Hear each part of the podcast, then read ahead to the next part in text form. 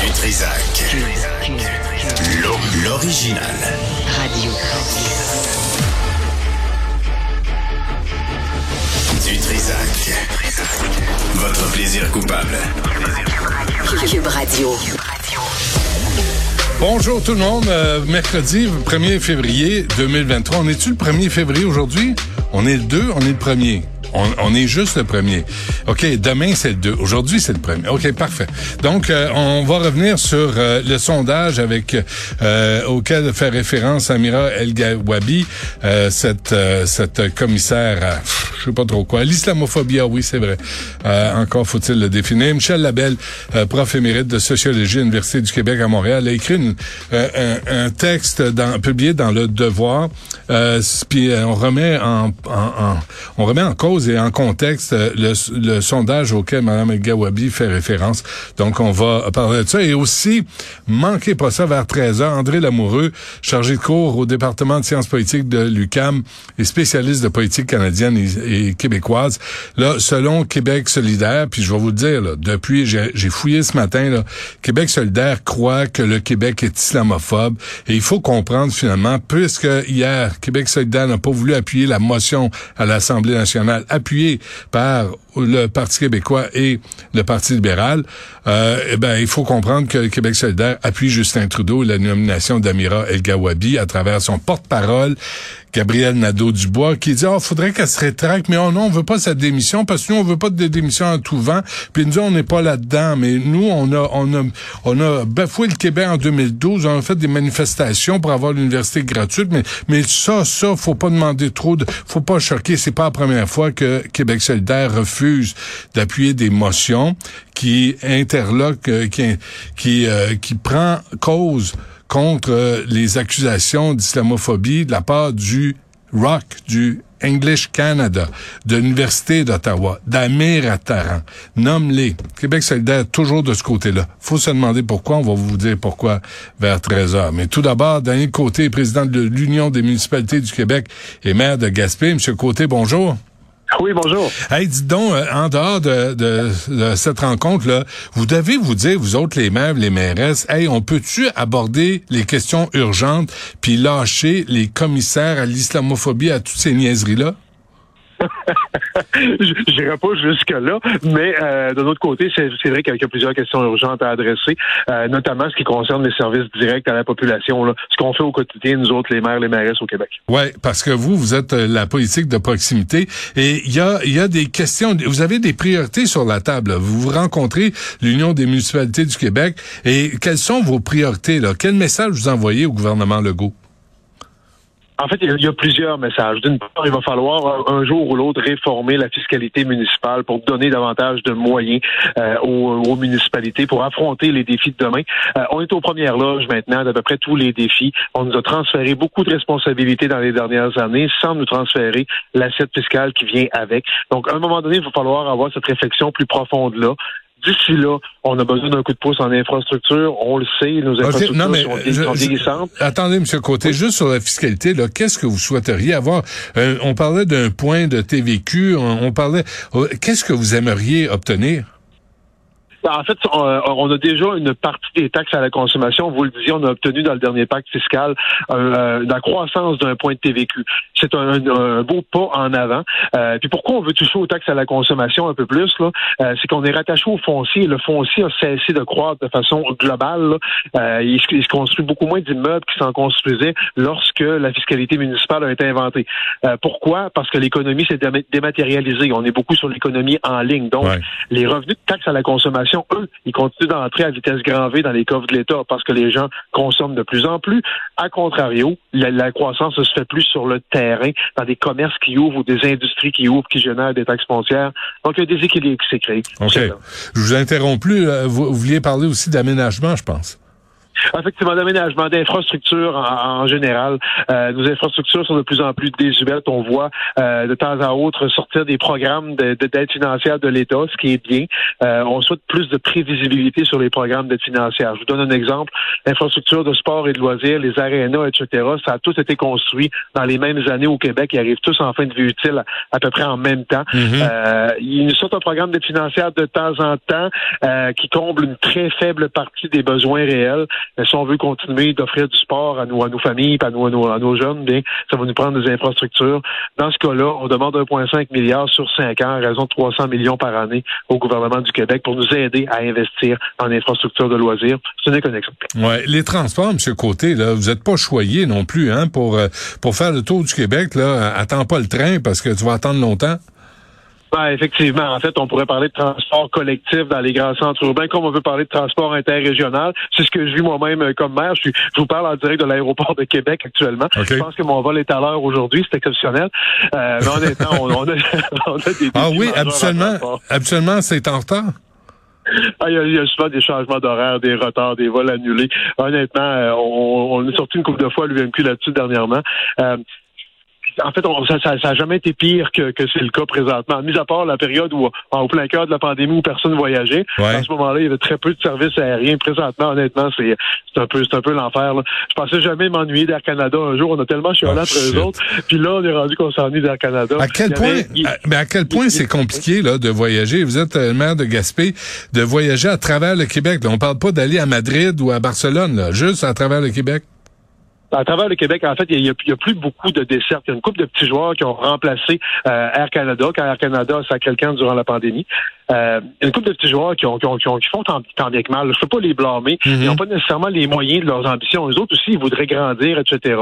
Mais là, ils vont dire, il n'y a pas assez de clientèle. Puis les clients, qu'est-ce qu'ils nous disent? Bon, on n'a pas une, assez bonne desserte. La desserte n'est pas assez fiable. Il y a trop d'annulations. Je préfère prendre la route que de prendre l'avion. Donc, on est dans une espèce de cercle vicieux qui fait en sorte que s'il n'y a pas un coup de barre qui est donné, s'il n'y a pas un petit coup de pouce quelconque, je ne sais pas de quelle manière, j'ai pas de baguette magique, mais si au moins on réfléchit pas à une piste de solution pour dénouer l'impasse, on va continuer de creuser notre tombe pour n'aura pas plus de services euh, aériens régionaux. voilà. L'habitation, M. Côté, là, euh, on, je lisais aussi là dans votre région, euh, Gaspé, la Gaspésie, je, je lisais qu'il y a des gens qui louent des, des maisons et ça fait en sorte que il y a des résidents qui cherchent des, des endroits où habiter. C'est qu'est-ce qui arrive là? Puis toute la location des Airbnb là, qui prend le contrôle de, de la région en temps en temps estival. Comment ça se passe chez vous?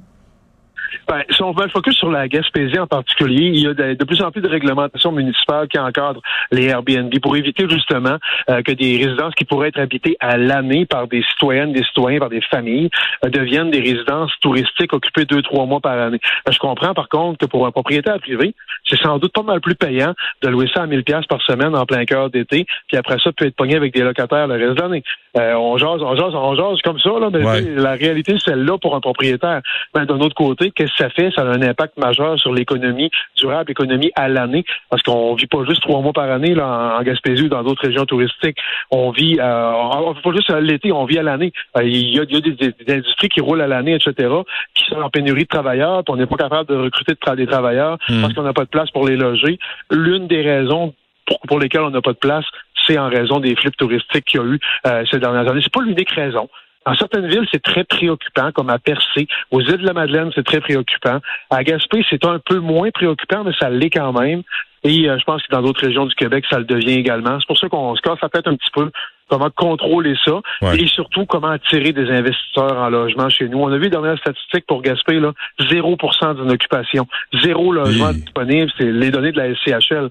Euh, mon enjeu, c'est d'attirer des investisseurs chez nous euh, dans le contexte où les taux d'intérêt sont extrêmement élevés. Ben oui, pensez-y, là, M. Côté, des belles tours à condo là, sur le bord du fleuve, il me semble. Tu sais, en Gaspésie, ça va être beau. Là. On a ici, ici à Montréal, on a que ça, des hosties de tours à condo, lettres de bloc dans un bloc par-dessus un bloc. C'est lettre à chier, mais là, c'est bien la mode. Vous devriez faire ça en Gaspésie. Ça là, c'est la clé du succès.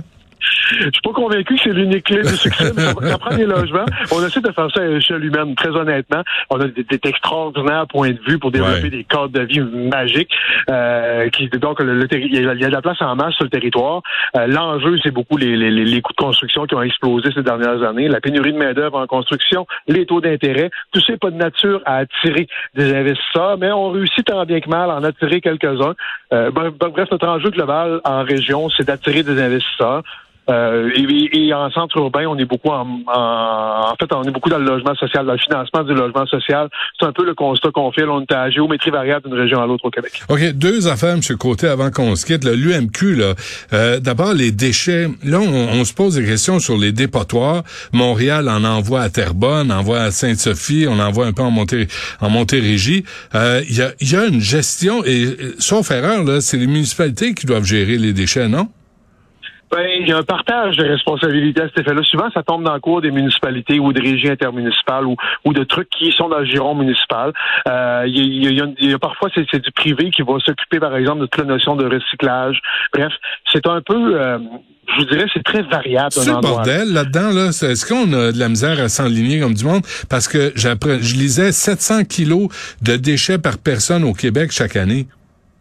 C'est énorme. On génère beaucoup trop de déchets. C'est pour ça qu'il faut élargir la responsabilité euh, du côté des producteurs de ces matières-là. Quand je dis producteurs, euh, le suremballage, par exemple, génère une surabondance de déchets. Euh, on fait pas du compost partout au Québec non plus avec nos, nos- nos déchets de terre. Bien souvent, on l'envoie encore à l'enfouissement. faut casser ce moule-là. faut que les gens soient conscientisés aussi à la valeur ajoutée qu'il y a dans leur bac à poubelle. là. Si on met tout dans le bac qui s'en va à l'enfouissement, ça nous coûte une fortune collectivement. Ce qu'on recycle, au moins on le revend. Des fois à perte, mais c'est moins pire vendre à perte que euh, de, de- de complètement enfouir et que ça disparaisse. Ben ouais. Euh, même affaire au niveau du compostage. Bref, tout ce qu'on peut détourner de l'enfouissement, faut le faire. C'est la clé du succès. C'est simple à dire comme ça, mais chaque effort individuel génère un, un beau produit collectif. Dernière euh, question, M. Côté, à l'UMQ. Là, euh, j'imagine que vous êtes préoccupé par le dossier des terrains de golf euh, qui ont fermé parce que le golf est moins populaire. Et là, les entrepreneurs veulent eux autres construire d'autres tours à bureaux, des quartiers résidentiels. Euh, mais là, ils veulent se- ils veulent remplacer les élus là, dans les municipalités. Et ça, c'est un combat que plusieurs municipalités mènent présentement. Ben effectivement, les municipalités doivent conserver le contrôle en aménagement du territoire dans nos responsabilités fondamentales. Quand on parle d'aménagement du territoire, ça c'est pas très sexy comme mot, là, mais dans la vraie vie, c'est qu'on voit, on doit choisir où est-ce qu'on installe tel type de développement, où est-ce qu'on n'installera pas tel, tel type de développement. On doit s'assurer qu'un développement soit se concilie très bien avec le développement voisin. Comme on n'implantera pas une usine dans un quartier résidentiel, vous allez dire, ça va de soi. Ouais. Qu'est-ce qu'on met sur nos anciens terrains de golf fermés? Euh, la prérogative doit appartenir aux municipalités. Certaines, certaines disent on est en pénurie de logement, on va développer du logement là-dessus. Soit, mais c'est la responsabilité des élus euh, municipaux de le faire. C'est nous qui disent on va le préserver, protéger la biodiversité. Soit, mais c'est la responsabilité des élus de le faire. C'est pas la responsabilité des promoteurs privés. Et qu'est-ce que vous allez faire pour appuyer les, les élus à travers le Québec? En fait, comme c'est à géométrie variable, nous, on est en mode écoute. Euh, ce qu'on ce qu'on défend par-dessus tout, c'est l'autonomie municipale, c'est le respect des, co- des compétences municipales. Euh, puis on fait confiance à chaque élu sur le terrain pour euh, parce que c'est eux autres qui connaissent leur réalité terrain. Moi, Ouais, ouais, mais ils n'ont à- pas, ils ont au- pas toujours les moyens financiers pour faire face à des entrepreneurs multimillionnaires. Absolument. Euh, D'où l'importance d'avoir les outils légaux, les outils réglementaires pour euh, contrôler ce qui se passe sur notre terrain. Et quand on a la, la en fait, on est dans un état de droit, on n'est pas dans un état où c'est juste la finance qui mène. Ça aide d'avoir du cash, mais euh, on est quand même dans un état de droit. Si on a le pouvoir d'agir, ça Ouais. nous aide beaucoup à contrôler ce qui se passe. OK, vraiment, dernière affaire. J'ai parlé à plusieurs maires et mairesses à travers le Québec qui ont de la misère à entrer en contact avec le ministère des Transports du Québec, qui se font traiter comme des malpropres, comme des vauriens, euh, qui font des demandes euh, qui sont qui restent lettres mortes au ministère des Transports.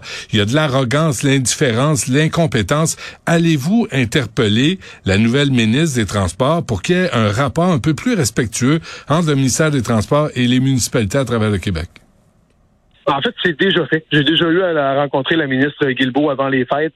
Euh, c'est l'un des sujets, de s'assurer que le ministère est à l'écoute de la population, euh, quitte à ce que ça transite par leurs élus municipaux. On n'a pas de problème à se faire le porte-étendard de la population, mais encore faut-il avoir minimalement de l'écoute, ce qui n'est pas toujours le cas.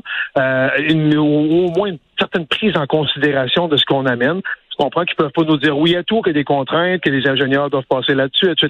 et Non, mais quand pas- ça fait 14 ans là qu'il y a des dossiers traînes comme à Joliette, tu dis là, ils peuvent-tu arrêter de niaiser? Ben, exactement, exactement. Et souvent, il y a la- c'est, ce qui est le pire, c'est de ne pas avoir aucune réponse. Se faire dire non avec une explication convenable, qu'on peut comprendre de pourquoi ils nous disent non, pas pire. Mais qu'ils nous donnent pas aucune réponse ou Ouais. qu'ils euh, retardent ou qu'ils nous envoient pas être encore pire, ça arrive. Puis euh, ça, c'est ça, ça, c'est inacceptable. Les, vous trou- les trouvez-vous baveux? ça, ça- ça a déjà arrivé, effectivement. Euh, sauf que, en tout cas, ça dépend, ça dépend avec qui. Personnellement, quand c'est, quand c'est arrivé, ben, ils trouvent chaussures à leurs pieds, c'est tout. OK. Parfait. Daniel Côté, président de l'Union des municipalités du Québec et maire de Gaspé. Du pain sur la planche, hein? Toujours, toujours, Toujours. on est là pour ça. Bon, mais là, je sais pas. Merci de nous avoir parlé. Bonne chance. Merci, c'est bien gentil, au revoir.